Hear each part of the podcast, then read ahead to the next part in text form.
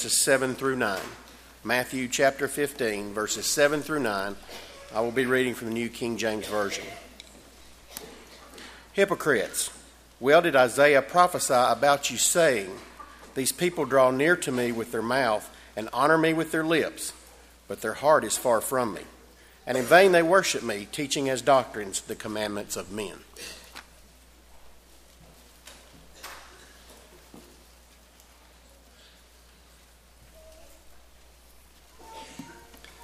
Good to see all of you here this morning, and I'm thrilled and delighted to see you here, especially if you're visiting with us. I think if you're even a casual observer of the passing parade of life, you will agree that we have, in this high tech world in which we live, lost touch with the basics. Let me give you an example. Some years ago, around Thanksgiving season, a teacher of a sixth grade class was asking her class to do a simple exercise.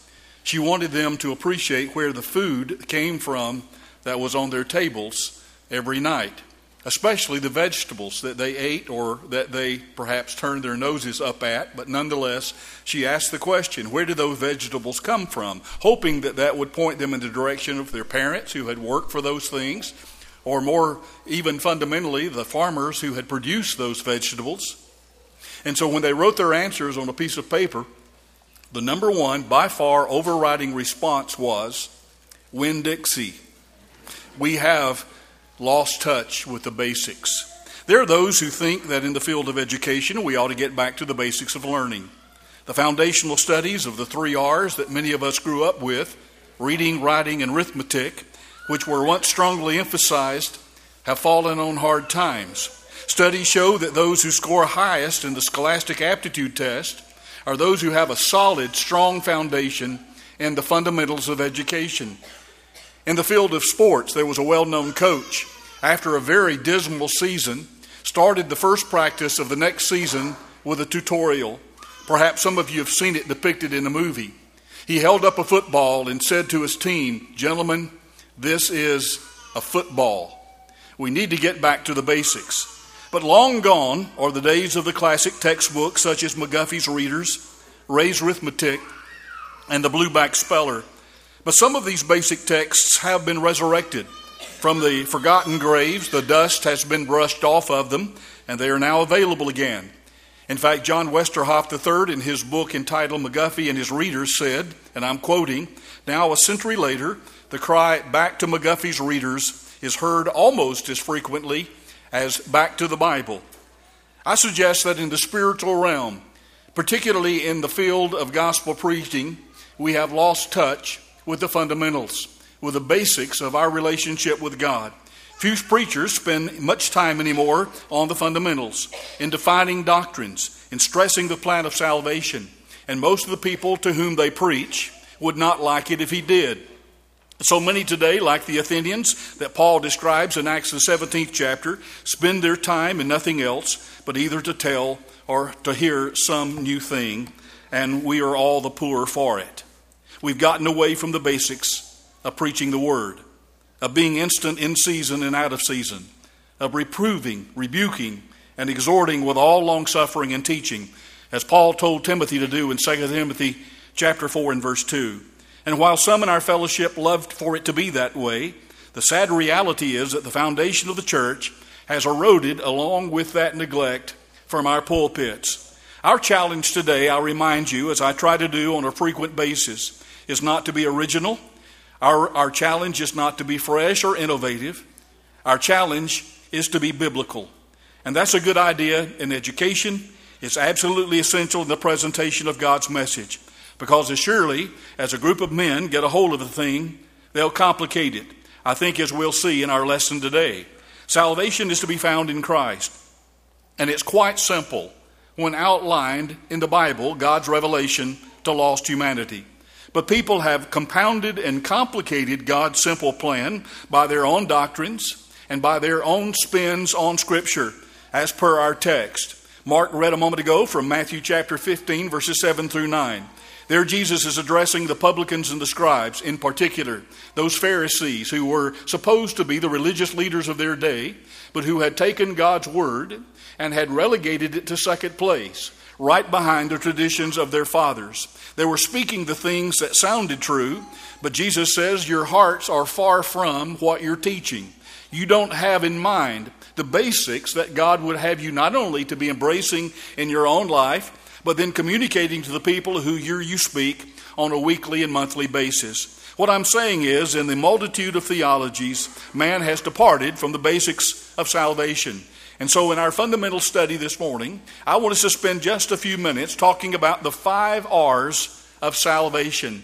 And I think the fact that all of them began with R will help us to remember each of them, perhaps even without the benefit of taking notes. In this study, consider with me in the first place recognition. If you remember back on the day of Pentecost, recorded for us in Acts, the second chapter, the Bible says that the apostles stood up and began to speak in languages that they had never studied before. That, by its very nature, caught the attention of the crowd. A crowd began to gather as these apostles were preaching for the very first time the gospel of the risen Jesus Christ. Peter, in particular, seemed to have been the spokesman for the apostles that day. Now, all of them spoke, but we have a highlight, we have a focus on Peter's message that day. When Peter got through speaking, the Bible says in verse 37 Now, when they heard this, the they is the crowd who had gathered. When they heard this, they were cut to the heart and said to the, Peter and the rest of the apostles, Men and brethren, what shall we do? That's the first step that a person must take before asking the question, What must I do to be saved? That is the point of recognition. Until a person first recognizes the uncertainty of life, the certainty of death, and the fact that he or she will spend somewhere in eternity, he will never bother to ask the question, What do I need to do to get right with God? And so the first step in genuine repentance is that recognition, that realization of sin, and the recognition of a need for a Savior. Also, until and unless a person recognizes that just any so called generic religion will not do, that God demands more of us than just spiritual sincerity, he also will never ask that question what must I do to be saved? One of the most difficult tasks that we face today, at least in my estimation, is bringing ourselves and others to the point where we recognize that we may not be where we think we are with God. Now, that sometimes is a difficult awareness. It's been pointed out if someone turns the lights on you in the middle of the night in a dark bedroom, it takes a while for the eyes to adjust. In fact, it may be painful for a while. And sometimes that's true in this recognition process. In fact, the Bible says in Matthew chapter 7, 21 and following, the words of the Lord Himself. To that audience that He was speaking to that day, He said, Not everyone that says unto me, Lord, Lord, shall enter into the kingdom of heaven, but he that does the will of my Father who is in heaven. And many will say to me in that day, But Lord, have we not done many wonderful works? Have we not cast out demons? Have we not performed many mighty signs? And I will say unto them, Depart from me, ye that work iniquity, I never knew you. Jesus was bringing that audience in a kind and considerate way to the point of recognition that they were not where they thought they were with God. They thought that because they had done certain things in the name of the Lord that they were squared away in their relationship with the sovereign God of the universe. Jesus said, I want you to think again. Recognition is the first R of salvation. The second one I would like for us to consider is the act or the state of repentance. In Luke chapter 13 and verse 3, Jesus again said, I tell you no, but except you repent, you shall in all like manner perish. And then in Acts the 26th chapter, when Jesus or when Paul is speaking to King Agrippa, the Bible says there in verses 19 and 20 of Acts 26, Paul said, Therefore, King Agrippa, I was not disobedient to the heavenly vision, but declared first to those in Damascus and in Jerusalem, and throughout all the region of Judea, and then to the Gentiles, that they should repent, turn to God, and do works befitting repentance. Paul said that they not only need to repent, but in doing so, they will, by the very nature of the definition of repentance, turn to God and also demonstrate that repentance by how they live from that point forward, doing works befitting repentance. Obviously, a person is not going to repent if they don't know what it is. And so we need to allow the Bible to define what repentance means. The definition of repentance depends on who you ask. I'm suggesting that the definition that we see in God's Word so often differs from what you might hear on TV. repentance is more than just remorse. It's more than just sorrow for wrongs that we've done. It's more even than just shame or guilt, though it certainly involves all three of those things. Fundamentally, watch this carefully. Fundamentally, repentance is a change of mind that seeks to make amends for wrongs that have been committed and then a resulting in a change of life. A change of mind that results in a change of life. When a person repents, the Bible says there are two things that take place in his or her, her heart. First of all, there is a genuine sorrow for sin. Now, repentance and sorrow for sin are not the same thing, but repentance involves sorrow for sin. That's where it starts. That's where it finds its genesis in our hearts and in our souls. I know that because the Bible tells me so. In the second letter to the Corinthians, Paul said in chapter 7 and verse 10 For godly sorrow produces repentance, leading to salvation, not to be regretted, but the sorrow of the world produces death. As Paul says, then, there's two kinds of sorrow there's a sorrow of the world, and then there's a sorrow that leads to repentance. Not, it isn't the same thing as repentance, but it will lead to repentance and then bring about salvation if you allow it to germinate and formulate and cultivate in your heart. Second, the Bible teaches that a person will make a change in the direction of his or her life. 1 Thessalonians 1 and verse 9. Paul is opening his letter to the Thessalonian Christians, and he's describing how that some of those Christians were at one time themselves worshippers of pagan gods. They were idolaters. Notice how he commends them and also gives us some vital information in the same verse. 1 Thessalonians 1 and verse 9. Here's the commendation how that you turn to God from idols to serve the living and true God. You want a biblical definition of what repentance is? Right there it is. They weren't just sorry for what they had been doing and worshiping these pagan gods. The Bible says that they turn from worshiping those gods to turn and serve the living and true God. That's repentance. Not just a change of mind, but also resulting in a change of life. And I want to remind you and emphasize that repentance is God's requirement for salvation. But man has come along, complicated the matter by changing the very meaning of it, or in some cases, leaving it out altogether. But that's the second R of salvation. First, there must be recognition of the reality of sin in our lives. Secondly, there must be sincere repentance. And thirdly, there needs to be remission of that sin. In Matthew chapter 26, verse 28, during that Passover feast, when Jesus was instituting the Lord's Supper, helping those disciples to see how that this was going to be something that they would do for the rest of humanity, for the rest of the Christian era, he said in verse 28, For this is, as he handed them the cup, this is my blood of the New Testament, which was shed for many for the remission of sins. And then on the day of Pentecost in Acts 2, verse 38, right after in verse 37, when those people there said, Men and brethren, what shall we do? That is, how do we rectify this situation? We agree that we're responsible for the death of the Messiah. How do we get right with God? Peter's response was, Repent and be baptized, every one of you, in the name of Jesus Christ for the remission of your sins. There are several grave misunderstandings as to how a person's sins are remitted by the blood of Jesus Christ. I want to clear those up if I can in just a few, few minutes this morning. It's thought by some, that is, remission of sins, is thought by some to be a change of heart that is brought upon us in almost a passive sort of way. That is, that the Holy Spirit must act directly and operate upon the hearts of lost people to bring them to the point where their sins are remitted. My question is is that what the Bible actually teaches? People are then taught to examine their own feelings as evidence that the remission of their sins have taken place. In fact, you might hear that language a lot more in past generations than you do today. But I can remember a time when people were asked, Are you saved? How do you know? Because I feel it right here.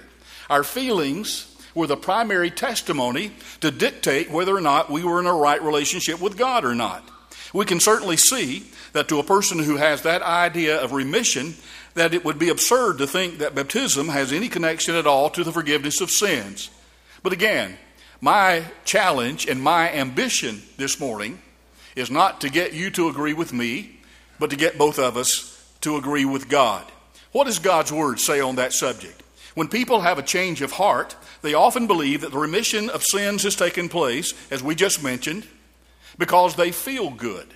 I feel relief. I feel forgiveness.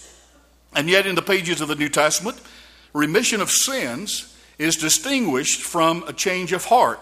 That's necessary to appreciate that difference and that dichotomy. The change of heart takes place when a person turns from sin in repentance, as we've just seen. The love of sin is removed, sorrow for sin intervenes, and a love of the truth begins to take over in that person's heart.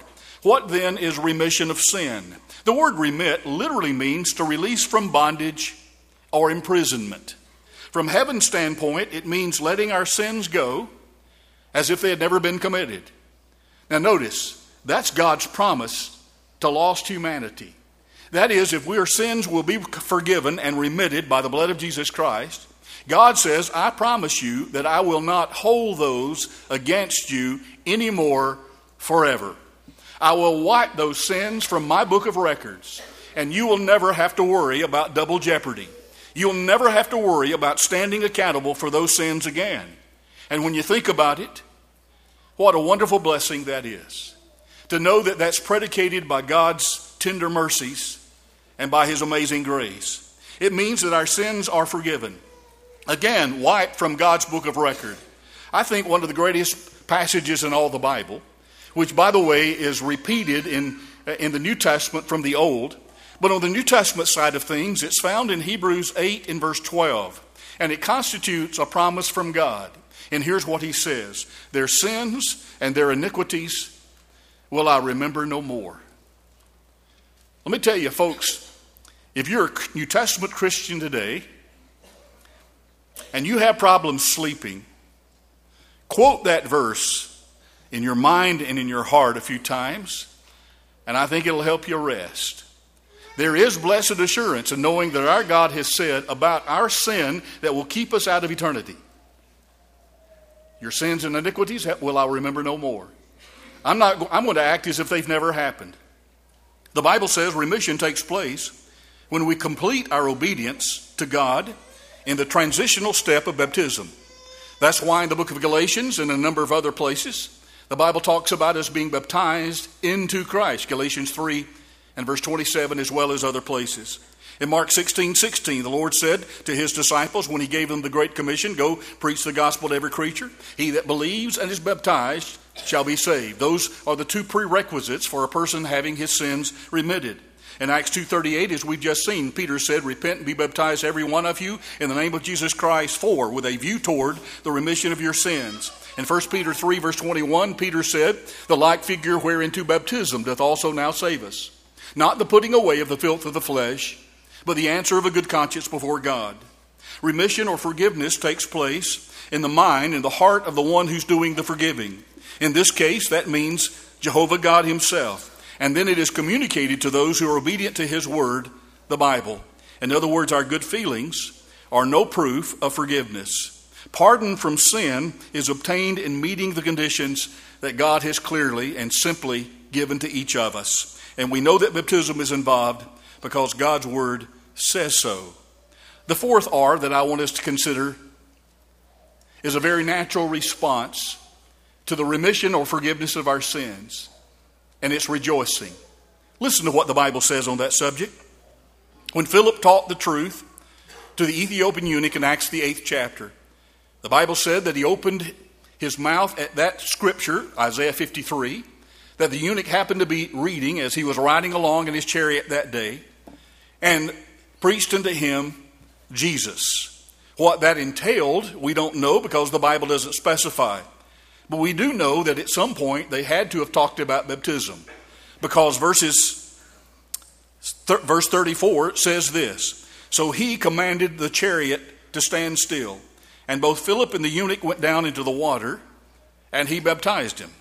And now, when they had come up out of the water, the Spirit of the Lord caught away Philip, so that the eunuch saw him no more, and he, that is the eunuch, went on his way rejoicing.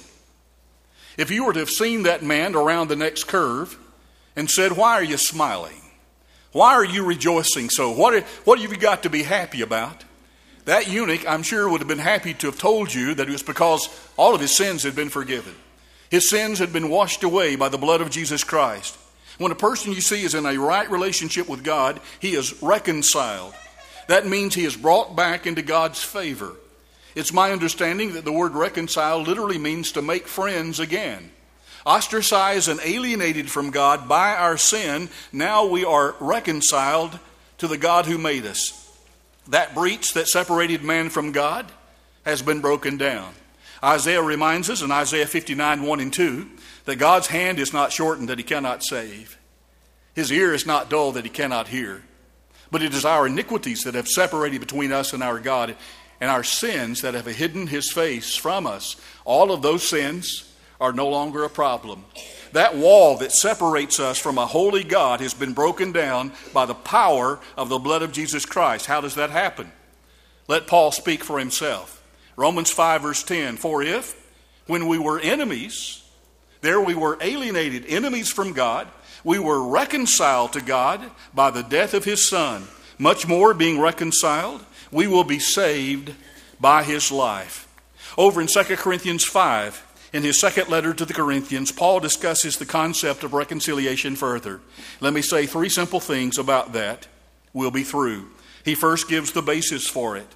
Again, this is 2 Corinthians 5. In verse 15, the basis for our reconciliation is in Christ. We have no hope except in Christ. Every spiritual blessing comes to us in Christ. Paul said, Ephesians 1, verse 3. Secondly, he then gives the effects of it, that is, of our reconciliation to God's side. And that is verse 17. He says, Anyone who is in Christ now is a new creation. Old things have passed away. Behold, all things have become new. Now, whether the world knows it or not, that's what everybody is looking for an opportunity and an ability to be able to start life all over again with a fresh slate. And, folks, I'm telling you, we can do that because of the blood of the Lamb. And then in verse 19, he gives the means of it. He said, It is by the word of reconciliation that this process takes place. Nobody ever came to God without hearing the salvation word, without hearing the gospel message. That was true from the day of Pentecost forward. It's still true in 2018. We must hear the message of salvation, the good news of the gospel, respond appropriately and positively to it, and then we can know the wonder and the power of reconciliation. I think we'll all agree that the five R's of salvation are really quite simple, but they all point to yet one more R that I want to mention quickly, and that's redemption. We sing those songs. We sing Redemption's Sweet Song and a lot of other songs in our book that are about the subject, the theme of redemption. No wonder. If you're a child of God tonight, you can pillow your head knowing that you are in a right relationship with the God of heaven who made us, who sent his son to die for us, and someday will say, Well done, good and faithful servant. This is the most basic and important of all subjects, simply because it has to do with the salvation of our eternal souls. My question for you this morning is Have you been washed in the blood of the Lamb? There's a, there's a song that we sometimes sing that asks this question Would you be free from the burden of sin? There's power in the blood. Won't you avail yourselves of that power this morning while we stand and while we sing?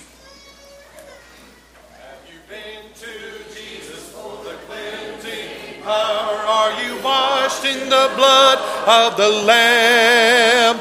Are you fully trusting in His grace this hour? Are you washed in the blood of the Lamb? Are you washed in the blood, in the soul cleansing blood of the Lamb?